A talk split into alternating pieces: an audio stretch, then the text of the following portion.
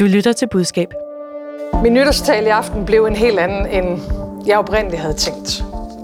Jeg ville have fortalt om regeringens kommende ældrereform. Mette Frederiksen ville have brugt nytårstalen som affyringsrampe til at tale om regeringens kommende ældreudspil. Men dronningens overraskende nyhed om et tronskifte kom på tværs. Alligevel har Socialdemokratiet fuld gang i en kampagne om ældre. Er den amputeret, nu hvor den ikke blev skudt i gang som planlagt? Hvor meget kan man overhovedet ændre i en kampagne, når først det store maskineri er kørt i stilling? Hvad betyder timing i kampagner? Velkommen til Budskab, Fagbladet Journalistens podcast om kommunikation, hvor vi i dag også skal tale om, hvorfor det lykkedes så godt for dronningen at holde på sin store hemmelighed. Mit navn er Marie Nyhus. Jeg er klar til at skyde en ny sæson af budskab i gang, og det gør jeg i selskab med to erfarne kommunikationsrådgivere. Det er dig, Søren Søndergaard, presse- og kommunikationschef hos Danske Havne og tidligere pressechef i Dansk Folkeparti. Velkommen. Tak for det, og godt nytår. Godt nytår også til dig, tak. Og så har vi dig med, Markus Stolse, kampagnechef hos Dansk Erhverv og tidligere digital rådgiver hos partiet Liberal Alliance. Velkommen til dig. Mange tak. Vi skal lige starte med at høre, hvor I helst eller nødest vil være rådgiver. Markus, hvor vil du nødest være rådgiver?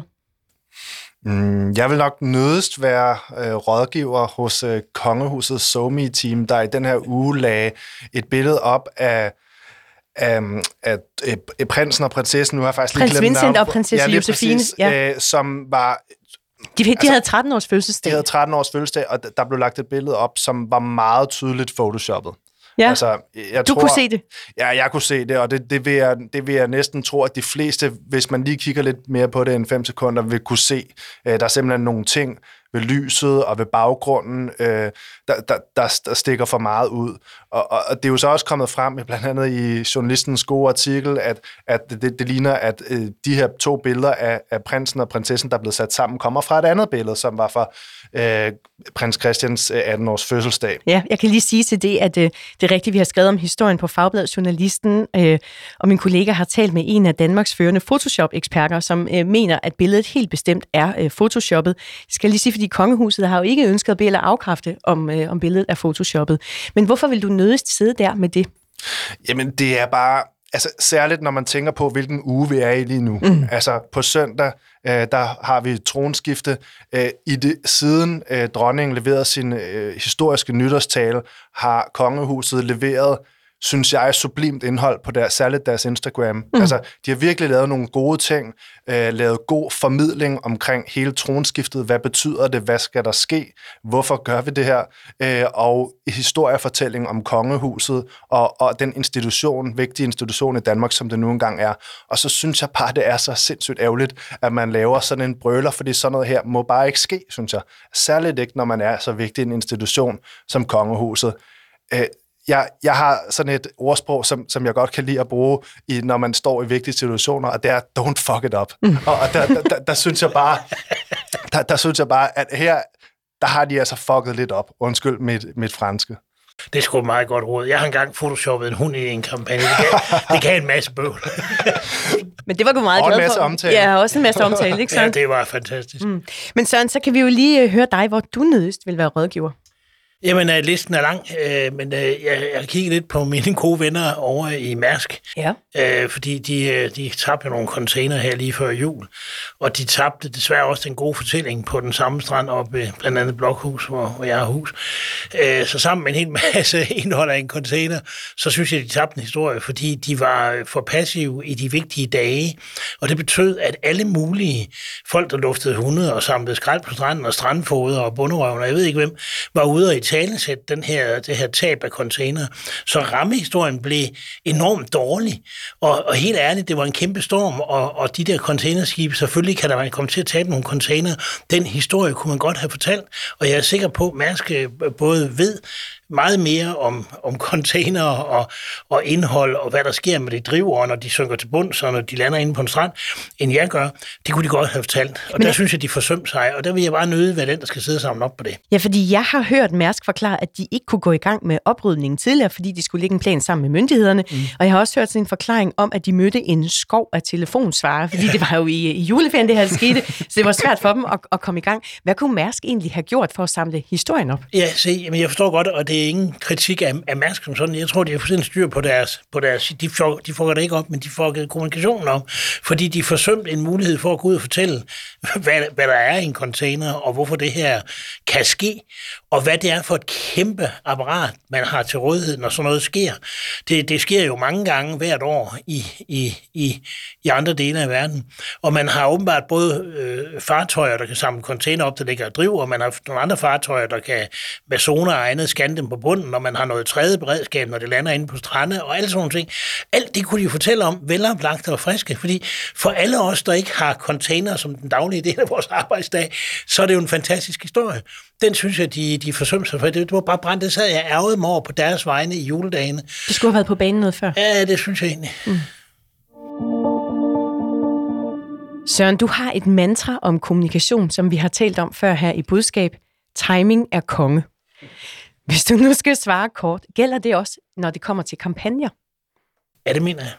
Det er lidt sværere, det er lidt sværere, fordi der er alt muligt udefra kommende. Når man booker lang tid frem i tiden, så kan der jo ske alt muligt. Men når man booker kampagne, det er jeg sikker på, det ved du alt om, så prøver man at tage hensyn til alt det i ens egen kalender og andre kendte kalender, man på nogen måde kan. Øh, og så kan der falde en jumbojet ned, eller en dronning kan vælge at gå af. Der kan komme sådan nogle forskellige eksplosive elementer, som kan fucke det hele op. Men timing er stadig konge. Yes. Og Markus, også gerne et kort svar fra dig.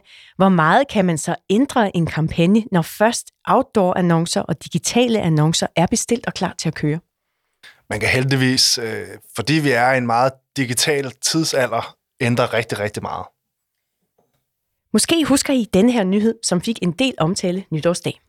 Statsminister Mette Frederiksen har omskrevet sin nytårstale med kort varsel.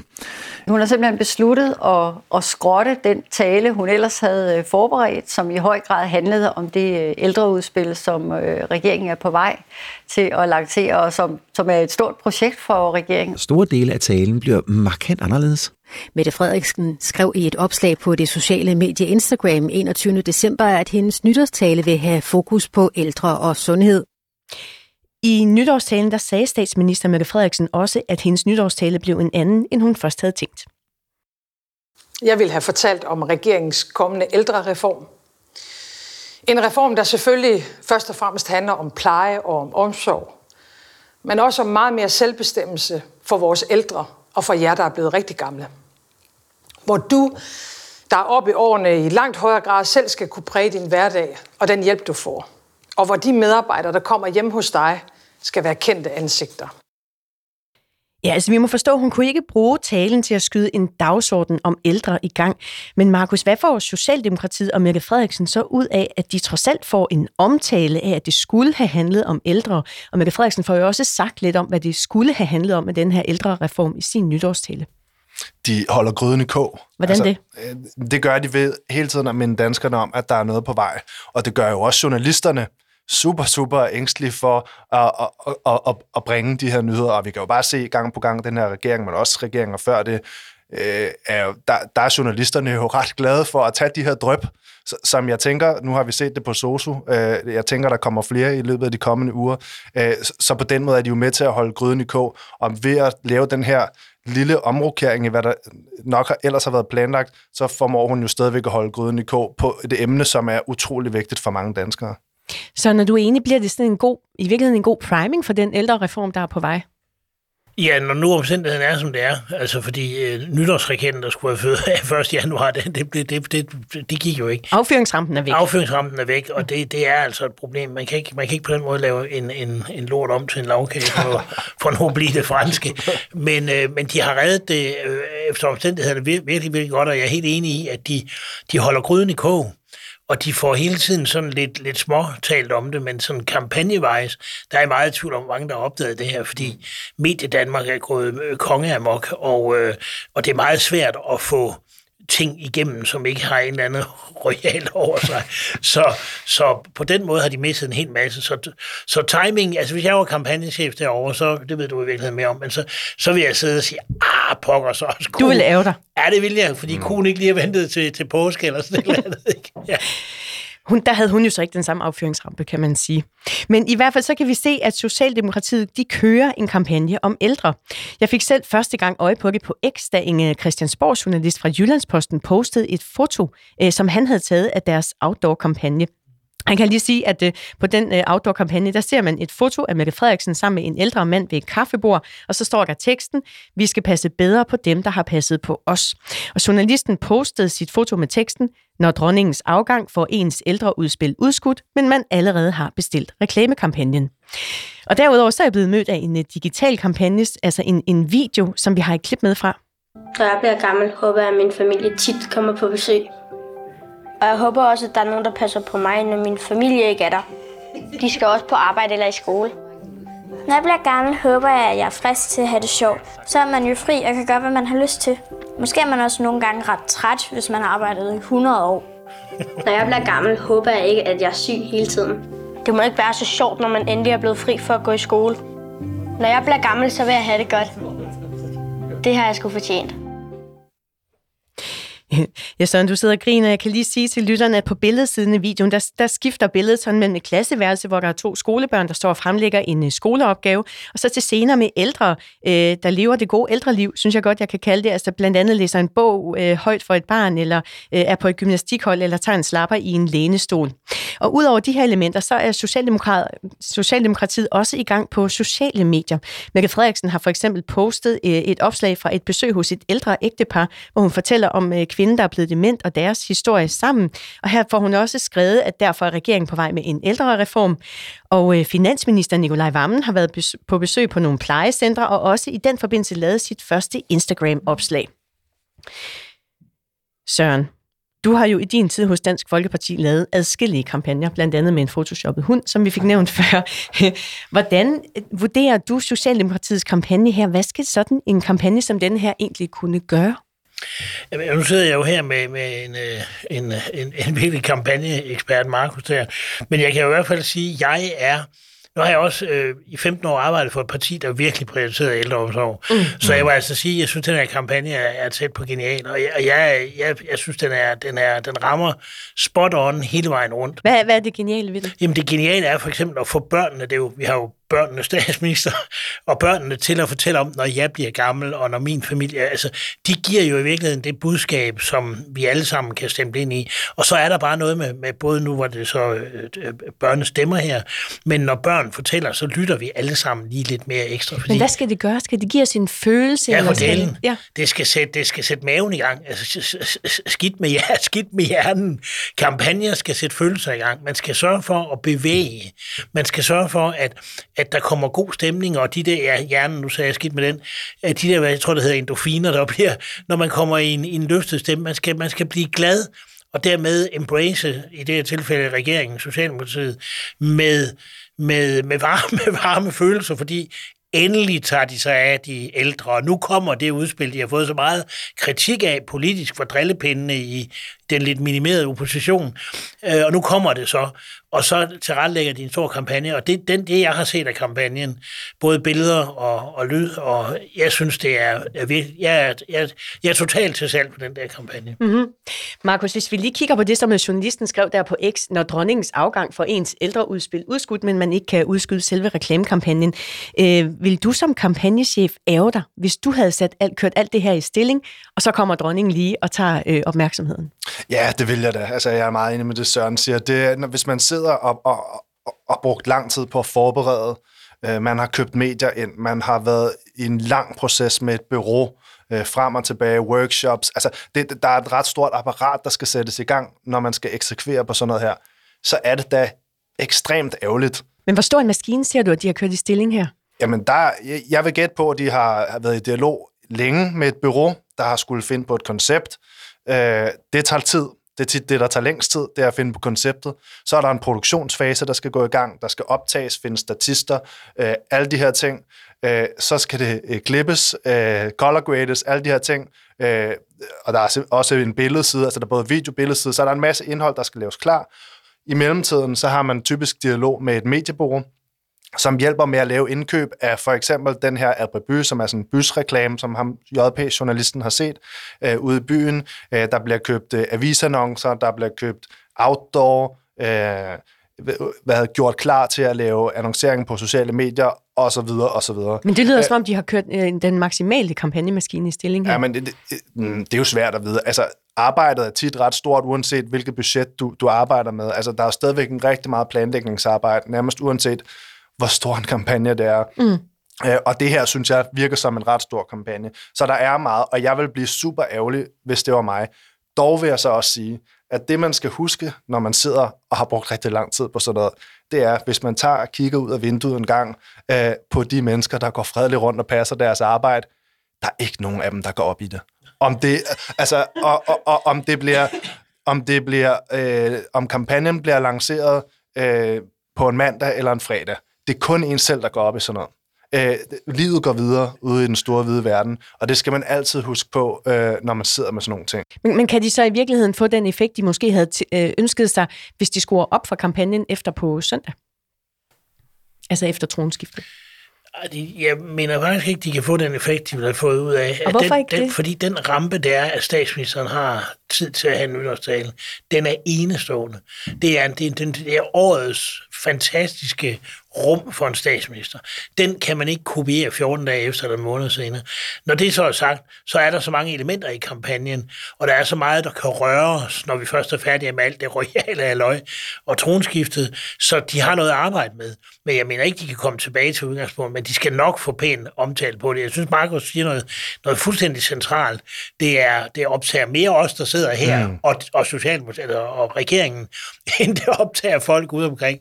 De er optaget af, om de kan få plads et godt sted på søndag kl. 15.30. og, og, og så er det fuldstændig rigtigt. Det er lige meget, om det er mandag eller fredag eller søndag, eller hvad det er.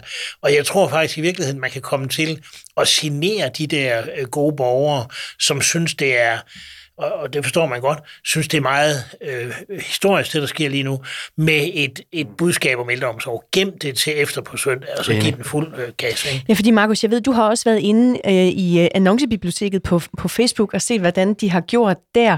Øh, kan du ikke lige fortælle, hvad, hvad har du set? Jo, altså Meta, som jo har Instagram og Facebook, har sådan et annoncebibliotek, hvor du kan gå ind og se alle de annoncer, der kører.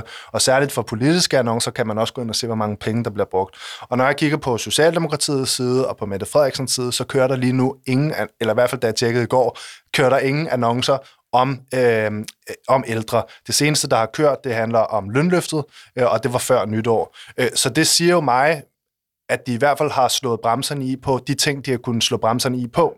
Altså sådan noget som outdoor, øh, særligt når man har en juleferie, øh, der, der blokerer ting, er svært at stanse, når det først er sat i produktion.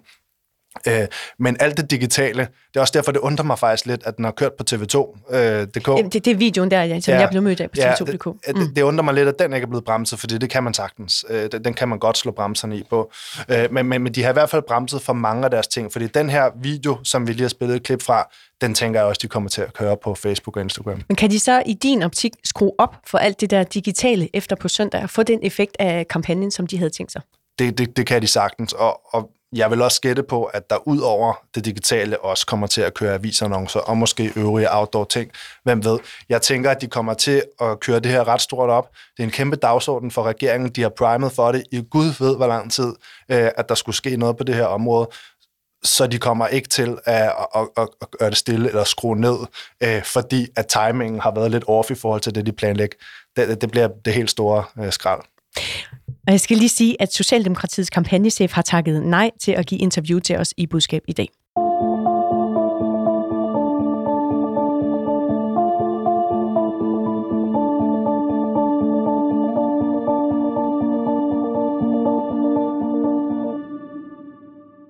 Du lytter til Budskab, Fagbladet Journalistens podcast om kommunikation.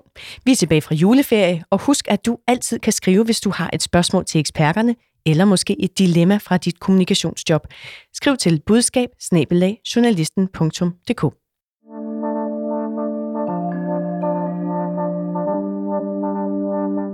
Vi skal til dronningens brag af en nytårsbreaking. Jeg har besluttet, at det er nu, der er det rigtige tidspunkt. Den 14. januar 2024, 52 år efter at jeg efterfulgte min elskede far, vil jeg træde tilbage som Danmarks dronning. Jeg overlader tronen til min søn, kronprins Frederik. Markus, jeg ved, du holdt nytårsaften i et sommerhus i sådan et øh, børnefamilievenligt uh, setup. Hvad tænkte du, da du hørte det her i nytårstalen? Altså, der var faktisk nogle af dem, vi var sammen med, som ikke engang lagde mærke til det, fordi der var skrigende børn, der løb rundt på gulvet. Ikke? Sådan er det jo nogle gange. Men jeg lagde mærke til det, og øh, jeg må sige, at jeg var meget overrasket. Det var jeg. Hvad med dig, Søren? Jeg tror, ligesom resten af Danmark var, var ret overrasket. Ja. Og Markus, du har også sagt til mig, at du synes, dronningen fik maksimal opmærksomhed ud af sin nyhed. Hvordan opnåede hun det? Jamen altså, øh, nu vil jeg ved affyringsrampen, mm. den er der jo. Ja. Altså, du kan ikke få en bedre platform end, øh, end nytårstalen. Øh, og, og det selvfølgelig er det der, hun gør det, fordi det er der, alle danskere kigger med. Vi elsker det mere end X-Factor, Vild med Dans og hvad der ellers er, store publikumsmagneter. Det, det er absolut det, det bedste medie og den bedste timing øh, til at gøre den slags. Og hvad betyder det, at hun har holdt det hemmeligt? Jamen, det betyder jo, at overraskelsesmomentet også er der, ikke? Mm. Altså, og, og det giver det jo maksimalt omtale. Altså, det, det er, vi taler alle sammen over, hvor chokerende det her det er, øh, og, og hvor vild en nyhed og historisk det er. Mm. Og, og, og det lykkes man altså bedst med, hvis man holder det hemmeligt. På DR der havde kongehuskommentator Thomas Larsen varslet lidt om, hvad der var i vente. Her kommer lige et kort sammenklip fra kanalens øh, optakt til dronningens nytårstale. Jeg har nok den følelse, at øh, jeg tror, at folk de skal lytte efter, og de skal fortælle radioen, og de skal komme hen foran øh, skærmen. Øh, fordi øh, nu har vi talt lidt om dronningens øh, helbred, og det har været under pres i løbet af året. Også meget mere, end folk overhovedet er klar over. Jeg tror, at vi muligvis står på tærsken til et øh, stort stykke Danmarks historie, der bliver skrevet her i aften. Men derudover så var det vist mildest talt en overraskelse for de fleste, at dronningen har valgt at overdrage tronen til kronprins Frederik. Der er også flere medier, der har begivet sig ud i disciplinen med at lave historier om, hvem vidste hvad hvornår. I dag kan vi læse i Berlinske, at kongehuset har oplyst, at kronprins Frederik og prins Joachim øh, fik besked så sent som den 28. december. Markus, når du læser ned i de der historier, hvordan ser du så, at kongehuset er lykkedes med at holde historien så godt for sig selv helt frem til nytårstalen? Altså, jeg tror egentlig ikke, der er så meget fikumdik i det. Altså, helt banalt bilder jeg mig ind. Jeg kan jo ikke vide det.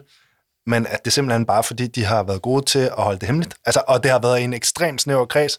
Og jeg bilder mig måske også selv, og det kan være, det er en romantisk forestilling, men at dronningen selv har holdt det hemmeligt for, helt for sig selv, indtil meget, meget sent i processen. Fordi hvis det her havde været ude på flere hænder og i en større kreds, så tror jeg, at det var blevet lækket. Mm. Kongehuset har ikke ønsket at oplyse nærmere hos os her i budskab, hvordan de har båret sig ad. Men Søren, så kigger jeg over på dig. Fordi tilbage i 2012, der gik du med en hemmelighed over for langt de fleste danskere i et halvt år. Og det var, da I i Dansk Folkeparti forberedte, at Pia Kærsgaard ville stoppe som formand og ville pege på Christian Tusinddal som sin efterfølger. Du vidste det i februar, og I ville først ud med nyheden i august. Kan du ikke lige starte med at fortælle os, hvorfor var det et mål for jer selv? Øh, hvorfor var det et mål i sig selv for jer at holde historien hemmelig? Jeg kan starte med at sige, at jeg havde sådan lidt en, en nytårsaftens oplevelse den aften i februar. Øh, Pia Kærsgaard havde inviteret til middag ude på en restaurant, og jeg havde taget en lang liste med emner, vi så skulle diskutere med, og der sagde hun, at hun kunne lægge til, jeg kunne bare lægge til side, og jeg blev sådan lidt, øh, noget af det var så ret vigtigt, hvorfor hun så fortalte, nu skal du høre, jeg beslutter for, og det, jeg kom, det kom ganske meget bag på mig. Så jeg havde sådan en, en, en, en øveaften der i forhold til.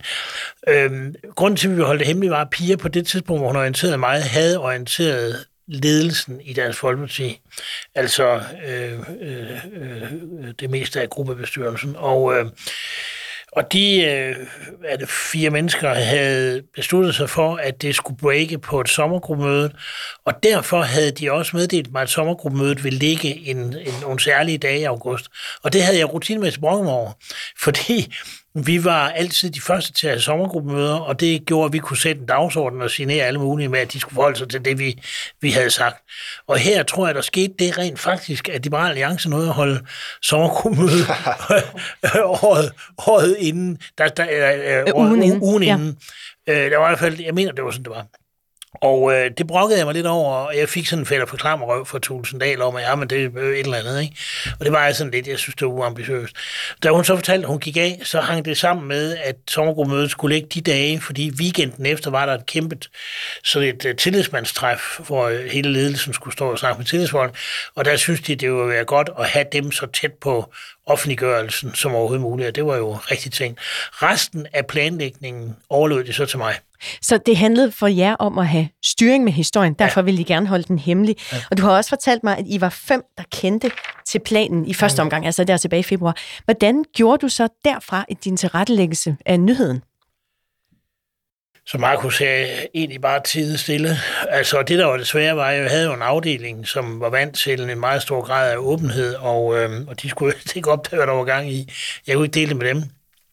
Så jeg skulle have den normale arbejdsdag, og så skulle jeg klare det her on the side.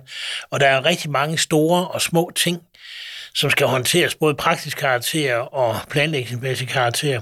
Og det måtte vi jo vi så gøre. Og vi havde den holdning, og det lå meget øh, Pia Kærsgaard på sinde, at vi holdt det i den her kreds, så længe indtil vi besluttede os for at sige det til en lidt større kreds, som var få dage før offentliggørelsen. Øh, og det havde jeg simpelthen lavet, det lyder måske latterligt i dag, og det kan ikke sammenlignes med, med, med dronningens abdiktion på nogen måde, men, men hemmeligholdelsesdelen af det er jo, er jo same shit. Øh, og jeg havde simpelthen lavet liste over, hvem skulle vide hvad klokken hvad, hvilke dage. Du havde sådan en Excel-ark? Ja. Ja. Okay, så, så, øh, så hvornår begyndte I at udvide den der kreds på fem mennesker? Få dage før. Øh, jeg kan ikke huske det præcist. Øh, jeg har jo ikke nogen af de her ting mere. Jeg afleverede det hele, der, der, der rejste. Men, men øh, det var få dage før. Mm. Øh, og noget af det var hjemme hos Pia Kjærsgaard, hvor hun inviterede nogle nære folk, hun arbejdede sammen med i flere år, som hun synes, de lige skulle vide det før Folketingsgruppen fik det at vide. Og det skulle foregå i nogle afslappede rammer hjemme hos Pia Kærsgaard selv, så, så det gjorde vi så der. Ikke? Og andre tog man fat i, der tog Pia og, og Christian Thulesen henholdsvis fat i de folk, de gerne ville snakke med inde på kontoret. Og ellers var der de aller sidste, der fik det at vide, før Folketingsgruppen, de fik det at vide samme dag, som Folketingsgruppen ved en middag om aftenen på det der sommergruppemøde fik at vide af Pia selv, at hun nu overlod stafetten til, til Thulesen, og at det vil breake i øh, Berlingske Tidene næste morgen. Ja, fordi hvordan gjorde du i forhold til så at få presseomtale? Fordi på et tidspunkt så stopper øh, hemmeligheden jo, så vil man jo tværtimod gerne have det ud og have stor opmærksomhed. Så vil man gerne have det ud. Jeg gjorde simpelthen det, at øh, Pia havde ønsket, at det skulle breake i Berlingske hos Thomas Larsen. Jo. Så jeg der har vi ham igen. ja, der har vi ham igen. Så på vej til uh, sommergruppen mod Silkeborg, så, så ringer jeg til mig og siger, jeg vil godt lige forbi dig, for vi har en nyhed, vi gerne vil have, at du tager dig af. Og han er jo, han er jo venligheden selv, og, og sagde, du, du kommer bare forbi. Og fortalte jeg, hvad det var, og sagde, du skal altså virkelig holde det for dig selv. Og der var, men, han, men det var dagen før? Det var dagen før, og så næste dag skulle han så komme over og interviewe Pia. Det kunne vi sagtens arrangere, så folk så, at han kom, for der er jo masser af journalister, der kommer til sådan en mm. Mm. De vidste jo ikke, hvad han snakkede med hende om, mm. og lavede et stort, fint interview. Og jeg havde egentlig også tænkt mig, at TV2 skulle interviewe det, men jeg fik kolde fødder i sidste øjeblik, fordi apropos det, Markus sagde, det er for mange mennesker, mennesker, der bliver involveret, et for stort system, så sidder der lige pludselig produktionsfolk og alle mulige andre, som kunne tænke, det er da en god historie, det skal der ringe og fortælle nogen. Man skal jo tænke på, at lækager sker jo ikke ud af ondskab og alt noget. Det er jo, det er jo sådan noget, det sker, fordi man kan. Når der er noget, man ved, man vil enormt gerne have det ud over tanderækken. Jeg tror også, man gerne vil dele. Ja, ja, præcis. Ja. Jamen, det er jo derfor, vi sidder her med, med i budskaber. Vi er journalister, vi kan godt lide at fortælle. Men, men du, og men det altså, kan alle mennesker. Du kan interview til Thomas Larsen, og, så, og så skrev han det til Berlinske. Ja. Øh, og hvad skete der så videre med den historie? Der skete jo det, at Berlingske så sender deres forside til, til de fortællende elektroniske medier om aftenen, og vi vidste godt, jeg havde spurgt Berlingske, hvornår de egentlig gjorde det, og det gør de sådan cirka kl. 22, og så tænkte jeg, at det er jo kanonje, for der ikke kører TV2 de sene nyheder på det tidspunkt. Så vi tændte for TV2 kl. 22, og et par minutter inden i udsendelsen, så sidder den her stakkels studievært og siger, øh, der, der kommer lige en historie ind her, som vi måske ikke lige... Men Berlingske skriver i morgen tidligere, Per Kjærsgaard går af. Og det var jo, for folk, der sad til sommergruppemødet, det var jo fantastisk underholdende. Ikke? Og øh, det gjorde jo min telefon dansede La Brustella derfra, fra alle mulige medier, som så vi høre, om de kunne komme forbi næste morgen. Så jeg havde arrangeret det sådan, at stedet, hvor vi var, de gik ud med rundstykker og kaffe og te, og altså alle de der journalister, der kom. De kom jo tidligere om morgenen. Der var, det var virkelig hyggeligt og meget, meget sjovt. Mm. Og jo for mig også, altså jeg havde det sådan, da det der lykkedes, og, og dagen var faldet på plads, og piger lavede interviews til alle de andre medier og sådan noget, og vi så, hvad der kom ud af det, så kunne jeg jo ligesom sænke skuldrene, fordi jeg havde været noget anspændt fra februar til august, det må, det må jeg sige. Ja, og I vil gerne have styring med historien. Var der nogle versioner af historien om et formandsskifte, som I gerne ville undgå? Det er da klart, fordi der havde jo været, altså blandt andet på det tidspunkt, var Socialdemokraterne meget optaget af, at Dansk Folkeparti ville kollapse, når piger gik af. Og derfor med sådan en renmæssig mellemrum, så rendte deres spindfolk rundt og sagde til medierne, om piger, hun er også gammel, hun går snart af. Og så kom de jo lust op til mig og sagde, gode journalister, og sagde, hvordan har piger det egentlig? Hun har skide godt. Og på et eller andet tidspunkt, så blev Pia så træt af det, så hun ud af, altså det fandt hun selv på, men det var jo godt fundet på, så siger hun, på at høre, I behøver ikke at spørge, lige så lang tid Dolly Parton synger, så er jeg formand for Dansk Folkeparti. og så sidder vi her og snakker om, mange år efter hun er gået af, at Dolly Parton synger stadig. men det var, det var en god, øh, det var, det var sådan en, en, en klassisk Pia, kan man sige. Det var en god måde at, at, at, at, at lukke det ned på. For der var nogen, der gik ved med, at de, folk havde virkelig den antagelse, at Pia var øh, øh den eneste, der kunne få det der til at dreje rundt. Og det var en fejlantagelse, men, men og den, den var jeg jo, jeg var træt af den, fordi vi skulle forholde os til den i tid og utid. Så, så sådan en vink gad vi jo ikke, men... Mm. Markus, jeg ved, du har jo også gået og holdt på hemmeligheder fra tid til anden på, øh, på Christiansborg, ikke mindst, hvor I blandt andet på et tidspunkt kørte en hemmelig kampagne i stilling. Øhm, er der noget af det, som Søren fortæller her, som kommer bag på dig? Mm, Nej, altså det, der kommer nok mest bag på mig, det er, at, at man kan gå og holde en hemmelighed så længe, for det, det må være hårdt, tænker jeg. Søren Søndergaard og Markus Stolse, tak for at være med i Budskab i dag. Selv tak. Selv tak.